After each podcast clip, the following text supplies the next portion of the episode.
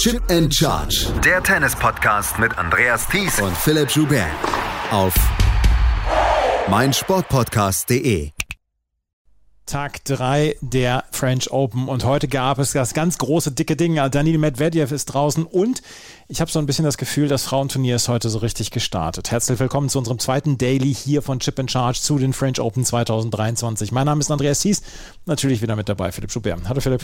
Hallo Andreas. Ja, heute ist so richtig, so ein richtig guter Tag gewesen, hatte ich das Gefühl. Ging es dir auch so? Hm, ja, also zum Abend hin schon im Moment, muss ich zugeben, bin ich immer noch ein bisschen verwirrt, weil eben durch diese Aufteilung auf drei Tage finde ich sehr schwer, so dem, dem Turnierverlauf zu folgen. Es sind für mich im Moment so eine Aneinanderreihung von Matches, statt wie wir es ja gewohnt sind, jetzt obere, dann untere Hälfte. Das macht es mir noch so ein bisschen schwer, ein Gefühl für das Gesamtturnier zu bekommen. Aber insgesamt war das schon ein unterhaltsamer Tag, da würde ich dir zustimmen. Das war ein unterhaltsamer Tag und er wurde sehr, sehr unterhaltsam gemacht durch ein Match, was heute auf dem Chatrier stattfand. Und das war das Match zwischen Daniel Medvedev und Thiago Seibot Wilsch. Wilsch wird es tatsächlich ausgesprochen. Es ist unser Andrösen quasi. Ähm, Thiago Seibot Wilsch ist ein Brasilianer, der vor der Pandemie eine ganz gute Phase hatte und dort wirklich gut gespielt hat. Dann kam die Pandemie und er war so ein bisschen weg vom Fenster. Er war so ein bisschen verschwunden. Und dann hat er Anfang diesen Jahres in Südamerika die komplette Challenger Tour aufgemischt und hat sich wieder in der Weltrangliste hochgespielt, war zwischendurch außerhalb der Top 400 und hatte sich so auf 130, 140 hochgespielt. Und ähm, er auf den Challenger-Turnieren war er in den letzten Wochen und Monaten wirklich sehr, sehr erfolgreich. Wir wussten also, dass er ein kniffliges Los sein könnte für Daniel Medvedev. Der ist allerdings mit einer ganzen Menge Selbstvertrauen hier aus Rom an, angereist und war eigentlich der große Favorit. Und was ist passiert am Ende? Thiago Seibut-Wilsch gewinnt mit 7 zu 6, 6 zu 7, 2 zu 6, 6 zu 3, 6 zu 4. Und Philipp, es war ein fantastisches Match, es war ein stimmungsvolles Match und ähm, wir können uns so ein bisschen und gerne an diese Vorhand und den Aufschlag von Diako Seibut-Wilsch ähm, erfreuen und wir können sagen, die ist gekommen, um zu bleiben, weil das war heute sehr beeindruckend von ihm. Das war's. Und bevor wir das Match reden, denke ich, sollten wir schon noch vorschieben, weil ich mir auch vorstellen kann, dass das jetzt in den Medien nochmal hochkommen wird. Es gab im Jahr 2021 ähm, eine Anzeige gegen Thiago Sabaschwild wegen häuslicher Gewalt. Was daraus exakt geworden ist, ist schwer nachzuvollziehen, wenn man ähm, nicht die brasilianische Presse ganz eng verfolgt. Es gab heute eine, eine Nachfrage auf der Pressekonferenz danach. Das lief wohl alles nicht so ideal. Ich kann mir vorstellen, dass da in den nächsten Tagen, ein, zwei Tagen noch was nachkommen wird. Also das, das erstmal reingeschoben. Wie gesagt, lass uns, das grad mal, lass uns das gerade mal aufklären. Das war der Kollege Yannick Schneider, der genau. für die FAZ äh, schreibt unter anderem und für Eurosport ähm, bei diesen French Open. Er hat gefragt, ähm, wie das jetzt weitergelaufen ist mit diesen Vorwürfen wegen häuslicher Gewalt. Ähm, Thiago Seibut-Wilsch hat gesagt, es ist keine gute Frage für eine Pressekonferenz äh, wie hier und er möchte darauf nicht antworten und ihm wäre egal, was geschrieben werden würde. Daraufhin kam wohl wir können es nur aus zweiter Hand erzählen, kam wohl der Manager von, ähm, von Octagon, einer der Manager von Thiago Seibut-Wilsch, auf ihn zu und wollte seine Akkreditierung fotografieren. Das hat er verweigert und dann hat sich hinterher der Manager wohl entschuldigt. Aber das ist eine Situation, die nicht vorkommen darf. Es, äh, ein Journalist soll fragen dürfen, was er möchte. Und äh, Yannick Schneider hat das, hat das gute Recht dazu, solch eine Frage zu stellen. Das gerade nur mal vorweg. Genau. Also gut, dass du es dahingehend auch noch aufgeklärt hast. Und jetzt zu dem Match, wenn man, ja, wenn man sich jetzt anguckt, wie das verlaufen ist, dann kann man sich erklären, warum Cyrus Wild das gewonnen hat. Du hast angesprochen, er war vor der Pandemie schon jemand, der aufgefallen ist, der damals auch noch sehr jung war, dessen Vorhand sehr beeindruckend war und der gerade auf höher abspringenden Sandplätzen halt enormen äh, Druck auf Gegner ausüben konnte. Und jetzt müssen wir hier wirklich sagen, weil wir es auch in der, in der Vorschau immer wieder angesprochen haben und auch in der gestrigen Sendung, die Bedingungen auf Sand können unglaublich unterschiedlich sein. Also wir hatten in Madrid halt wirklich diesen, diesen sehr schnellen Hochabsp oder relativ hochabspringenden Chord. Dann hatten wir in, ähm, in Rom so ein nasses, useliges Wetter, wo der Ball halt kaum abgesprungen ist. Das waren Bedingungen, die Medvedev sehr lagen, weil er, weil er flache Schläge hat. Und jetzt ist er hier halt nach Paris gekommen, es ist warm, der Ball springt sehr hoch ab. Ähm, auf die Bälle gehen wir gleich auch nochmal ein, weil er da in den letzten Tagen auch ein paar Sachen zugesagt hat. Und auf einmal ist sein Gegner mit so einem Topspin-Spiel durchaus im Vorteil. Und das muss man sagen Cyberschwils Vorhand war enorm beeindruckend heute, hat er richtig Druck ausgeübt. Medvedev ist quasi im Vorhand gegen Vorhand Duell untergegangen. Ich glaube auch, das kann man so festhalten. Er hat kaum Länge reinbekommen. Die Länge ist das, was ihn in diesem Jahr ausgezeichnet hat, dass er halt auf der Vorhand, die früher eher so ein, so ein Verteidigungsschlag war, eben selber Länge reinbekommen hat, die Gegner unter Druck gesetzt hat und das ihm heute nicht gelungen. Und Seibusch Wild musste dann aber natürlich trotzdem als so ein klarer Underdog erstmal die, die schwierigen Situationen umschiffen. Und ich denke, die allermeisten haben nach dem dritten Satz, der eben an Medvedev ging, erwartet, ja, jetzt, jetzt wird's Medvedev nach Hause bringen, aber Seibusch Wild dann gerade im fünften Satz wirklich in den engen Situationen da.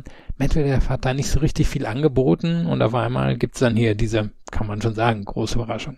Er hätte ja auch schon 2 zu 0 in Sätzen in Führung gehen können. Er lag im zweiten Satz im Tiebreak mit 6 zu 4 in Führung und dann hat er bei 6 zu 5 einen ganz leichten Volley versetzt und ähm, dadurch konnte dann Medvedev den zweiten Satz gewinnen und ich habe auch gedacht nach dem dritten Satz, ja, jetzt geht es alles seinen Weg. Aber äh, Seibut Wilsch, der ähm, Brasilianer ist wieder besser ins Match gekommen und hat am Ende wirklich ganz, ganz hervorragend und herausragend gespielt. Und vor allen Dingen, du musst dann ja auch so ein Match nach Hause bringen. Es ist die eine Sache, auf Challengern und auf, ähm, auf kleineren Turnieren deine Leistung zu bringen, vor manchmal 50 Zuschauern etc.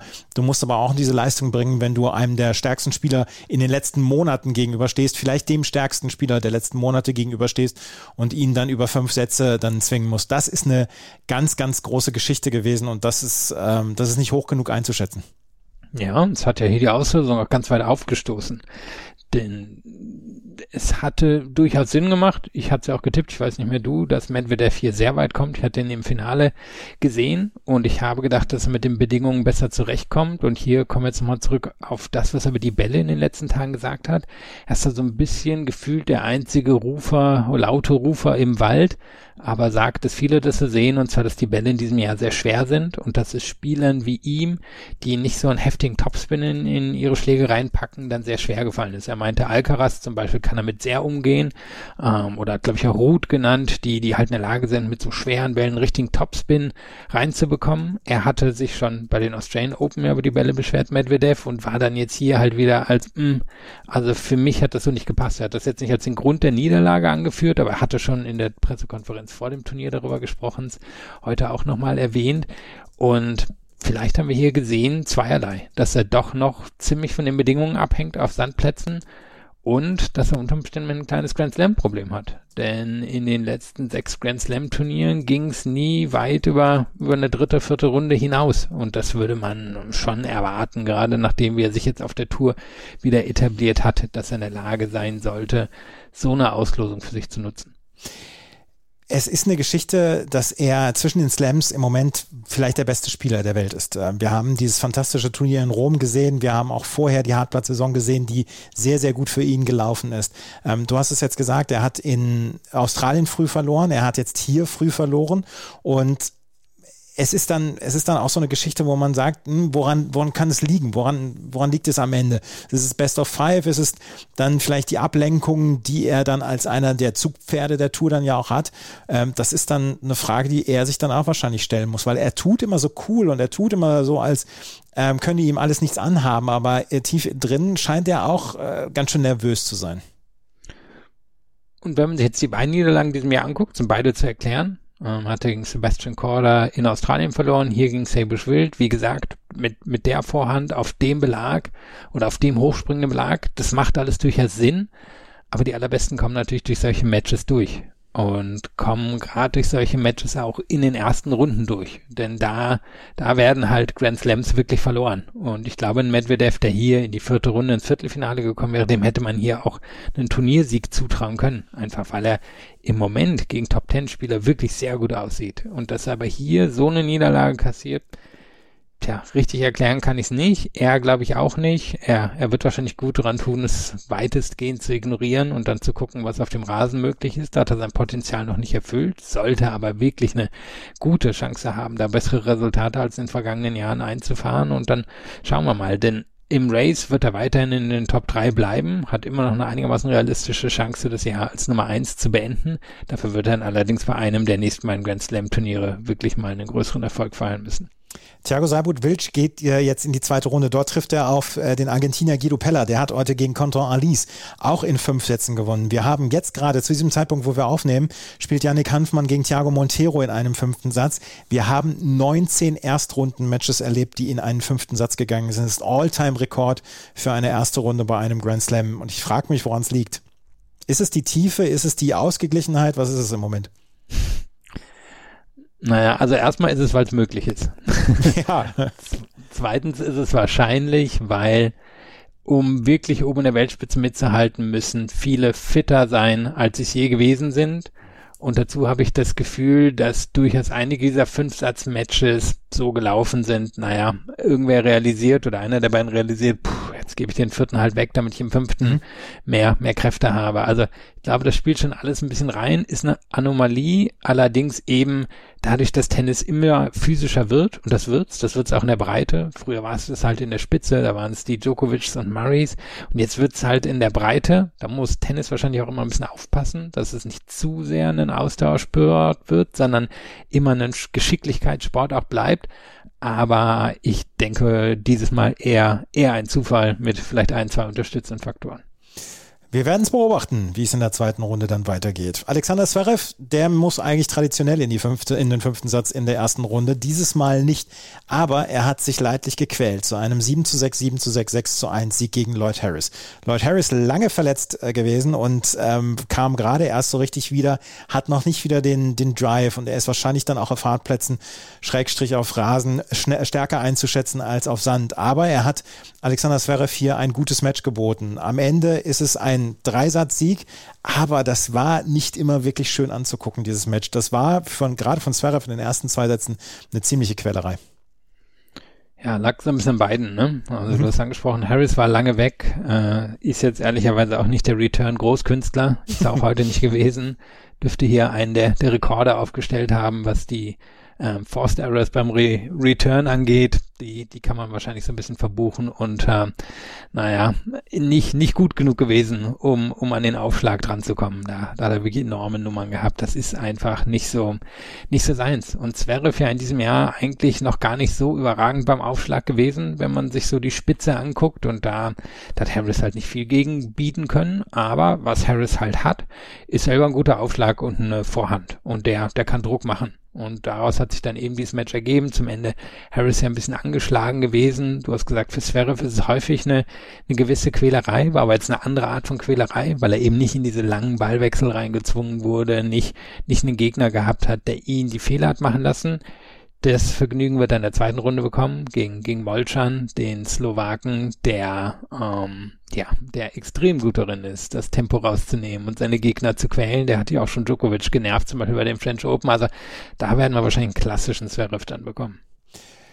Zverev hat hinterher selber gesagt, als er darauf gefragt wurden oder gefragt worden ist, wie, ob er glücklich mit seiner Leistung ist, hat er gesagt, nein, bin ich nicht, aber ich bin froh, in drei Sätzen durchgekommen zu sein. Und das war zwischendurch auch ein kleines bisschen wackelig. Lloyd Harris hatte durchaus seine Chancen, einen der beiden ersten Sätze zu gewinnen. Aber Zverev hat den ersten mit 8 zu 6, den zweiten mit 7 zu 0 gewonnen, wo er Break vorlag, dann wieder das Break abgeben musste, bei 6-5 zum Beispiel. Und dann im dritten Satz ist dann auch ein bisschen unterstützt von gesundheitlichen Problemen von Lloyd Harris, der Problem an der Wade hatte, dann am Ende das Match dann weggegangen. Zverev hat selber gesagt, er ist selber, er ist immer noch sehr, sehr sehr nervös vor Matches und er weiß nie so richtig, wo er steht. Dann ist er ja auch so ein kleines bisschen selbstzerstörerisch gerne mal unterwegs, wenn er sagt, er spielt so schlecht wie seit 2015, 2016 nicht mehr. Ähm, er kennt es ja wahrscheinlich nur in Extremen, wenn er seine Leistungen dann wirklich beurteilt.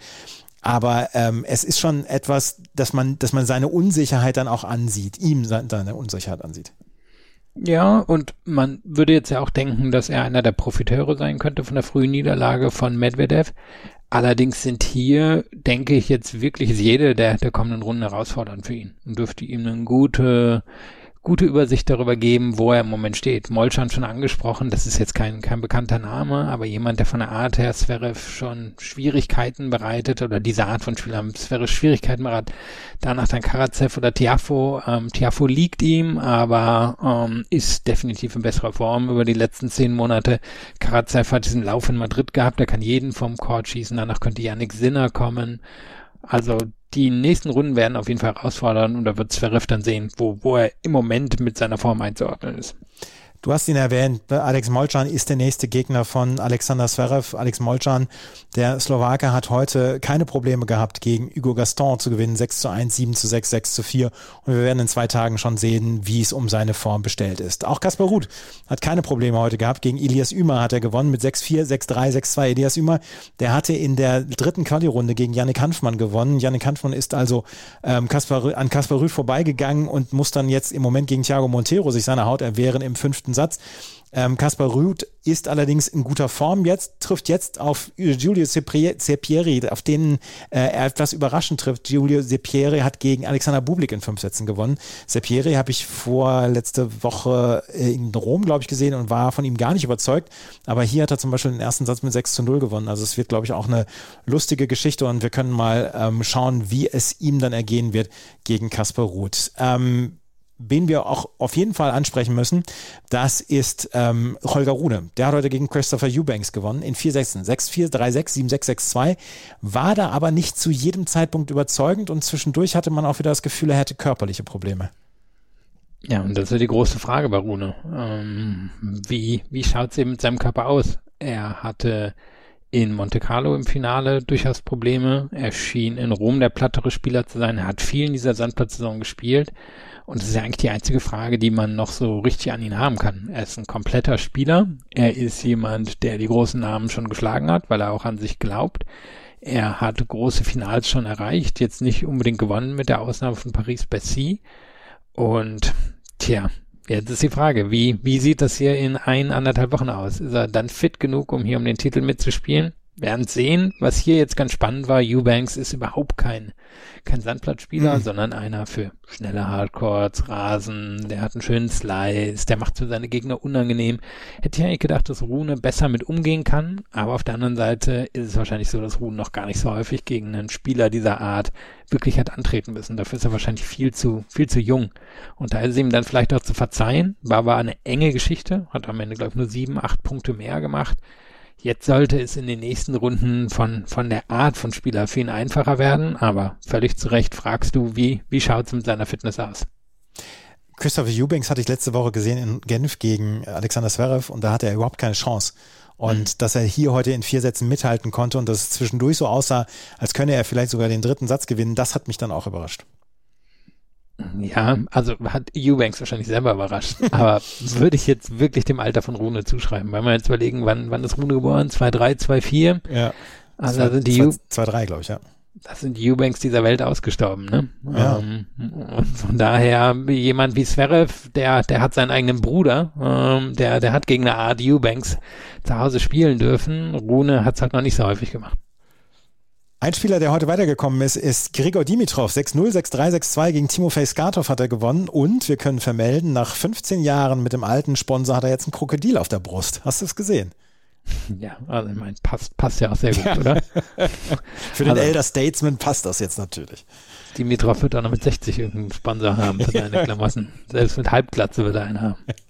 ja, er kriegt so langsam kreisrunden Haarfall oben, habe ich das Gefühl. Hm. Also ich weiß nicht, ob ihn das in seiner, ob ihn das in seiner, in seiner Ehre etwas kränkt. Aber nein, er hat auf jeden Fall klar gewonnen. 6-0, 6-3, 6-2. Letzte Woche hatte er ja in Genf das Finale erreicht und äh, scheint im Moment wirklich gut zu, drauf zu sein. Francisco Cerundolo ist auch weiter.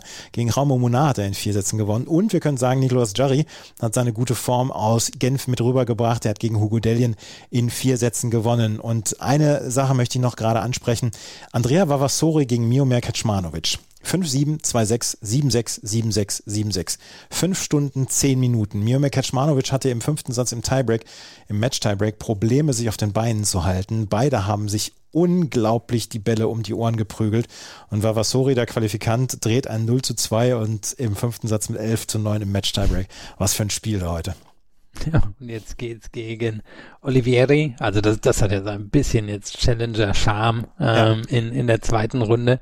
Und klar, das sind dann halt wirklich ah, die Matches, die so ein bisschen vielleicht untergehen, aber trotzdem Erinnerung bleiben und vor allem natürlich für diejenigen, die das vor Ort sehen, dann das große Erlebnis sind. Ich meine, dafür geht man zu einem Tennisturnier, um entweder wirklich, wenn man gar nicht so viel weiß, vielleicht die, die eigenen Landsleute anzufeuern oder aber um so ein Match dann mitzunehmen. Was wir auch sagen können, die Plätze, die Außenplätze sind alle rappelvoll. Da gibt's ja keinen, keinen freien Sitzplatz bei diesen Matches. Und gerade so ein Match ähm, wie Vavasori jetzt gegen Kecmanovic, da ist dann Standing Room Only. Da stehen die Leute dann wirklich auch noch in Dreierreihen dahinter. Und das ist, das macht den Charme ja von so einem Grand Slam aus. Ja, vor allem halt in den ersten zwei, drei, vier Tagen. Ne? Ja. Also Mhm. Doppel, klar, übernimmt dann jetzt so ein bisschen die Rolle. Aber auch bei den Grand Slams passiert ja immer mehr. Ab dem, ab dem Mittelwochenende dünnt es sich dann doch alles sehr, sehr fix aus. Von daher, wer wirklich jemals überlegt hat, zu einem Grand Slam zu gehen, eigentlich bieten sich die ersten vier Tage immer an, Ja. weil man halt sowas mitnehmen kann. Ja, absolut. Dann äh, Ground-Ticket für die ersten drei, vier Tage und du siehst so viel Tennis und du siehst so viel Dramen, so viel gutes Zeug, dass, ja, solche Matches sind es dann, die das, das ausmachen. Yoshihito Nishioka, der hat auch einen 0-2-Satz-Rückstand aufgeholt gegen JJ Wolf mit äh, 1 zu 6, 3 zu 6 lag er zurück und dann 6 zu 4, 6 zu 3, 6 zu 3. Das waren die Matches von heute. Wie gesagt, Yannick Hanfmann spielt im Moment noch gegen Thiago Montero. Es ist im fünften Satz. Äh, Yannick Hanfmann hatte im dritten Satz einen Matchball und ähm, musste dann auch den vierten Satz mit 6 zu 7 hergeben. Das ist eine ganz enge Nummer und im Moment habe ich ein bisschen das Gefühl, zu diesem Zeitpunkt, wo wir aufnehmen, dass er das verlieren kann gegen Montero. Ja, und zwar ein Match, in dem er schon der bessere über zweieinhalb Sätze war. Mhm. Also er, er hat einfach mehr Power gehabt. Montero ja ein Linkshänder, der, der gut verteilen kann, der sich mh, durchaus offene Stellen auf dem Court erspielen kann, der aber eben nicht die Power, nicht den Aufschlag von Hanfmann hat. Und Hanfmann dann bei 5-4 und es müsste 15-15 gewesen sein, eigener Aufschlag, rutscht er ein bisschen unglücklich weg, längere Pause, verliert dann den Aufschlag, hat dann aber die Chance, das im Tiebreak zuzumachen, da dann eher, eher ein Stockfehler drin beim eigenen Matchball und danach hatte ich das Gefühl, er wird einfach ein bisschen müde. Und Montero spielt dann ein, naja, spielt dann seinen, seinen Ausdauervorteil aus. Aber gucken wir mal, wie es ausgeht. Hanfmann, Hanfmann wahrscheinlich eben das, ja, das höhere Potenzial in dem Match, aber Montero natürlich ein unglaublich erfahrener Typ, der, der sowas auch schon x-mal gesehen hat. Vielleicht kriegen wir es noch hier im Podcast unter. Wir sprechen auf jeden Fall gleich über die Frauen und die Frauen haben das Turnier irgendwie heute erst begonnen. Heute ging es los und heute gab es ein richtig große Matches und vor allen Dingen eins am späten Abend, was dann noch richtig interessant worden, geworden ist. Das gleich hier bei Chip and Charge, den Tennis Talk und unserem zweiten Podcast zu den French Open, Tag 3 der French Open 2023. Wie baut man eine harmonische Beziehung zu seinem Hund auf? Puh, gar nicht so leicht. Und deshalb frage ich nach, wie es anderen Hundeeltern gelingt, beziehungsweise wie die daran arbeiten. Bei Iswas Dog reden wir dann drüber. Alle 14 Tage neu mit mir, Malte Asmus und unserer Expertin für eine harmonische Mensch-Hund-Beziehung, Melanie Lippisch. Ist was, Dog? Mit Malte Asmus. Überall, wo es Podcasts gibt. Frauentennis hat in den letzten Jahren ein kleines Sichtbarkeitsproblem. Ich glaube, so kann man es ausdrücken. Wir erleben das immer wieder, dass gesagt wird, ja, Frauentennis interessiert doch keinen etc. Wenn man sich mehr damit beschäftigt, merkt man, wie gut eigentlich Frauentennis insgesamt ist. Aber wir haben auch schon in den letzten Monaten immer darüber gesprochen, es fehlen so ein bisschen die ganz großen Namen. Ash Barty ist nicht mehr da. Naomi Osaka nimmt im Moment ihre Pause, ihre Mutterschaft. Ähm, wir haben Bian Bianca Drescu, die einmal vor Jahren ihren äh, die US Open gewonnen hat und dann äh, lange nicht mehr sichtbar war. Wir haben zum Beispiel Sloane Stevens, die vor Jahren die US Open gewonnen hat und dann auch nicht wirklich das Niveau halten konnte. Also es sind so ein paar Namen, wenn wir die hätten, wenn wir die dauerhaft hätten, dann wäre Tennis deutlich sichtbarer. Heute Abend gab es ein Match zwischen Bianca Andreescu und Viktoria Azarenka und ähm, Philipp, wenn wir solche Matches häufiger hätten, glaube ich, hätte Tennis, Frauentennis keine Probleme mit der Sichtbarkeit, weil das war ganz, ganz großer Sport, den wir da gesehen haben. Tolles Match, was wir dort gesehen haben. Ja, es ist natürlich ein bisschen eine komplizierte Gemengelage, weil ich will dem Protagonistinnen jetzt auch nicht die Schulden, Anführungszeichen, die Schuhe dafür schieben, dass, dass die Sichtbarkeit nicht höher ist. Das liegt schon im strukturellen Bereich, würde ich sagen. Ich meine, wir, wir müssen gucken, warum hat das Match hier eigentlich nicht in der Night Session stattgefunden? Das, das war prädestiniert dafür. Amelie Morismo hatte ja anscheinend angedeutet, dass sie es in diesem Jahr etwas anders machen wollte. Es gibt ja hier in Paris eben die Night Session mit nur einem einzigen Match. Jetzt waren es doch wieder zwei Herren-Matches. Es gab zweimal die Gelegenheit, denke ich, ähm, durchaus da auch Damen hinzusetzen. Es ist nicht so, dass es jetzt bis überragend gut von den Herren gewesen wäre und das Match hat sich wirklich angeboten. Du hast schon angesprochen, wie charismatisch die beiden Spielerinnen auch sind. Ähm, ja, es äh, ist, das ist das eine Problem und das andere das Alltagsproblem und das muss man einfach ansprechen. Die WTA ist nicht sonderlich gut darin, ihren Sport im Moment zu vermarkten. Ähm, scheint nicht die Ressourcen zu haben, scheint auch nicht die Ideen zu haben um das wirklich durchzuziehen. Wir gucken jetzt mal mit der großen Finanzspritze, die da reingekommen ist, was, was passieren wird. Denn, was wir schon bei der Ausbildungsforschung angesprochen haben, die Dichte also die Leistungsdichte, die ist höher hier im Damenfeld als im Herrenfeld. Heißt nicht, dass am Ende da bessere Matches bei rumkommen oder dass es am Ende des Turniers hier das Damenturnier spannender sein wird als Herrenturnier. Aber von den Voraussetzungen her, Leistungsdichte ist sehr, sehr hoch. Sieht man dann ja eben auch an so einem Matchup Azarenka, Andrescu, Azarenka, die sich nach neuer gefühlt anderthalb Jahrzehnten immer noch so ein bisschen die Zähne am Sand ausbeißt, obwohl so viele Chancen ähm, gehabt hat und Andrescu, deren Spiel eigentlich wie gemacht ist für den Sand, aber die halt in den letzten Wochen mal wieder, muss man sagen, verletzt gewesen ist. Und dann ist das hier eine super unterhaltsame Geschichte gewesen. Am Anfang sah es fast so aus, als wenn Azarenka das, das wegdominieren könnte, auch weil Andrescu sich das Leben wie so häufig schwer gemacht hat bei einem kurzen Ballwechseln. Aufschlag kam nicht so richtig, Return war nicht so pralle. Aber dann hat sie das gezeigt, was sie halt so gut kann. Und das ist, sich in so Matches reinzubeißen. Und wo der Unterschied am Ende war, das waren diese mittellangen Punkte, also die, die man sich konstruieren muss. Und das kann Andrescu halt wie kaum jemand. Ähm, wirklich sich durch ihr variantenreiches Spiel die Punkte, die Gegnerin zurechtlegen. Das hat sie dann heute sehr gut gemacht gegen Azarenka. Courtney Nguyen, die WTA-Journalistin, hat ge geschrieben, ähm, es gibt kaum etwas Interessanteres und ähm, abwechslungsreicheres, als wenn Bianca Andrescu mit dem Rücken zur Wand steht. Schaut sie euch an. Es gibt kaum etwas ähm, unterhaltsameres, als wenn Viktoria Azarenka mit dem Rücken zur Wand steht. Schaut sie euch an. Und jetzt haben beide es gebracht. Und das haben wir heute gesehen. Es war ein wirklich herausragend gutes Match. Und ähm, am Ende hat Bianca Andrescu das gewonnen, obwohl sie mit 2 zu 6 und 1 zu 3 zurücklag und Viktoria Azarenka aussah, als würde sie ähm, dieses Match gewinnen können und dieses Match sogar relativ sicher gewinnen können. Und was der dritte Satz abgeliefert haben, hat, da habe ich dann sogar gedacht, Mensch, das könnte sogar in Match des Jahres dann umgewandelt werden, weil das war wirklich, das hatte alles. Das hatte nicht unbedingt die ganz, ganz, ganz große Klasse, aber es hatte eine unglaubliche Form an Dramatik. Tja, und jetzt kommen wir halt so ein bisschen zur Ausgangsfrage zurück. Was bedeutet es langfristig? Ich glaube, wenn Andresco an die Weltspitze zurückkehrt, dann, dann klar, wäre das ideal für, fürs Tennis an sich sogar. Jetzt haben wir das aber ein paar Mal schon gesehen, dass sie sehr gute Matches gespielt hat und dann in der zweiten, in der dritten Runde bei großen Turnieren ausgeschieden ist. Da ist die Selbstverständlichkeit weg, die mal da gewesen ist.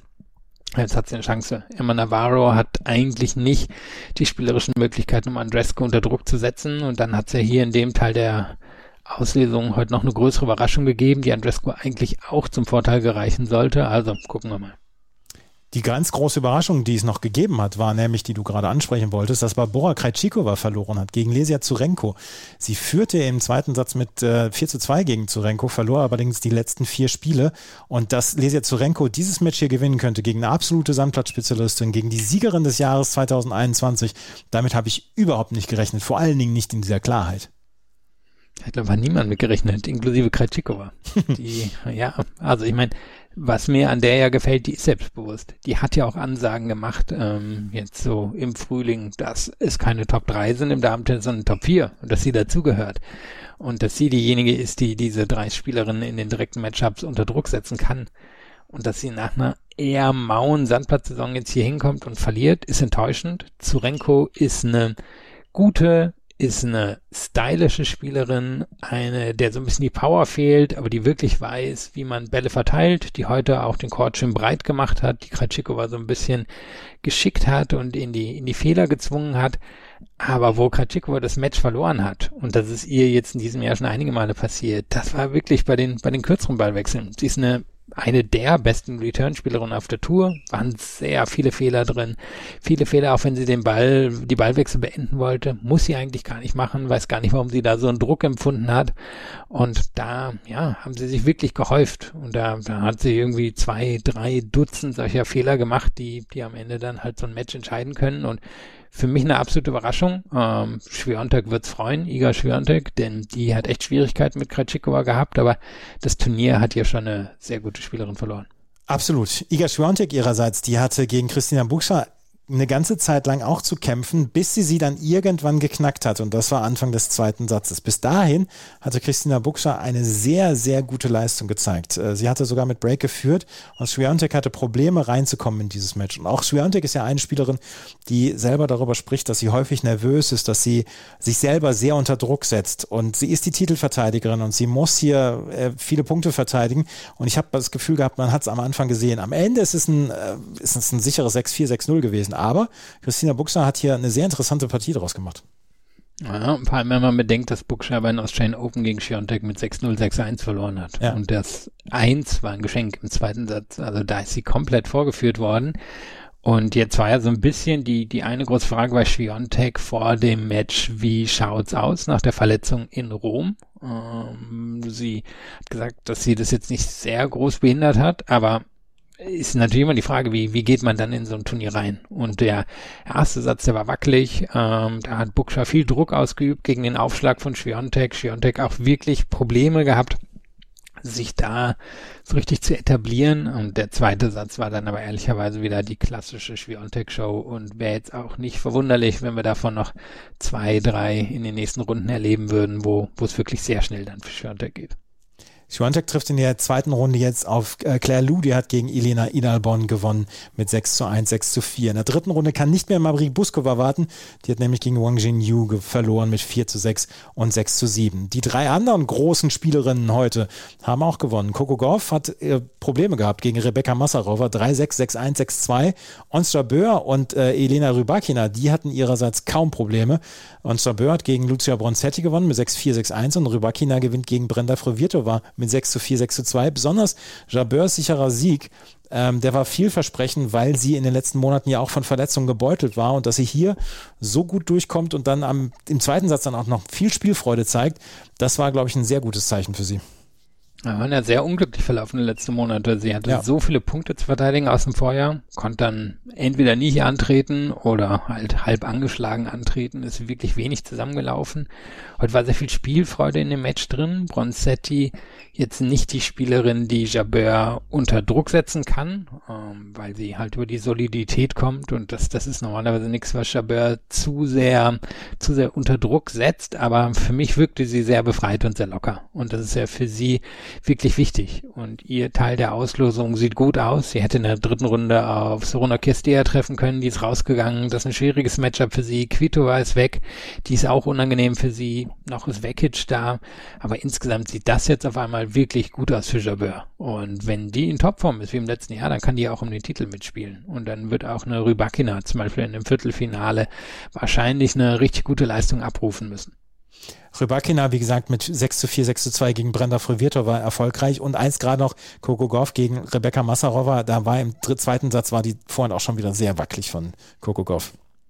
Ja, also es wird dir zu denken geben, wenn jemand wie Massarova halt wirklich die Vorhand so angehen kann. Ähm, Massarova ist eine, ist eine gute Spielerin, ähm, aber eine, die sich häufig schwer tut in Matches gegen richtig gute Spielerinnen und die dann zum Ende, hatte ich das Gefühl, auch zu viel wollte. Da kamen sehr viel leichte Fehler, das konnte Goff dann aussitzen, aber sie hatte auf jeden Fall den Plan, die Vorhand reinzugehen. Und das ist natürlich bedenklich für Goff, wenn auch Spielerinnen außerhalb der Top Ten das einigermaßen erfolgreich hinbekommen. Das Gute jetzt für Goff, ihr Teil der Auslosung hat sich ein bisschen gelichtet. Kalininina ist rausgegangen, Kudametova ist rausgegangen. Also da, da ist es zumindest ein bisschen einfacher für sie geworden. Eine Nachricht müssen wir aus österreichischer Sicht noch bringen. Julia Grabher hat zum ersten Mal ein Match auf, äh, in einem Grand Slam Hauptfeld gewonnen mit 6 zu 2 und 6 zu 3. Sie hatte letzte Woche schon eine richtig gute Woche in äh, Straßburg und ist dann mit viel Selbstvertrauen hier nach, ähm, nach, nach Frankreich gereist und hat die Qualifikantin Arantxa Rus mit 6 zu 2 und 6 zu 3 besiegt. Wir haben lange keine positiven Nachrichten des österreichischen Frauentennis mehr vermelden können, deswegen, das müssen wir unbedingt bringen.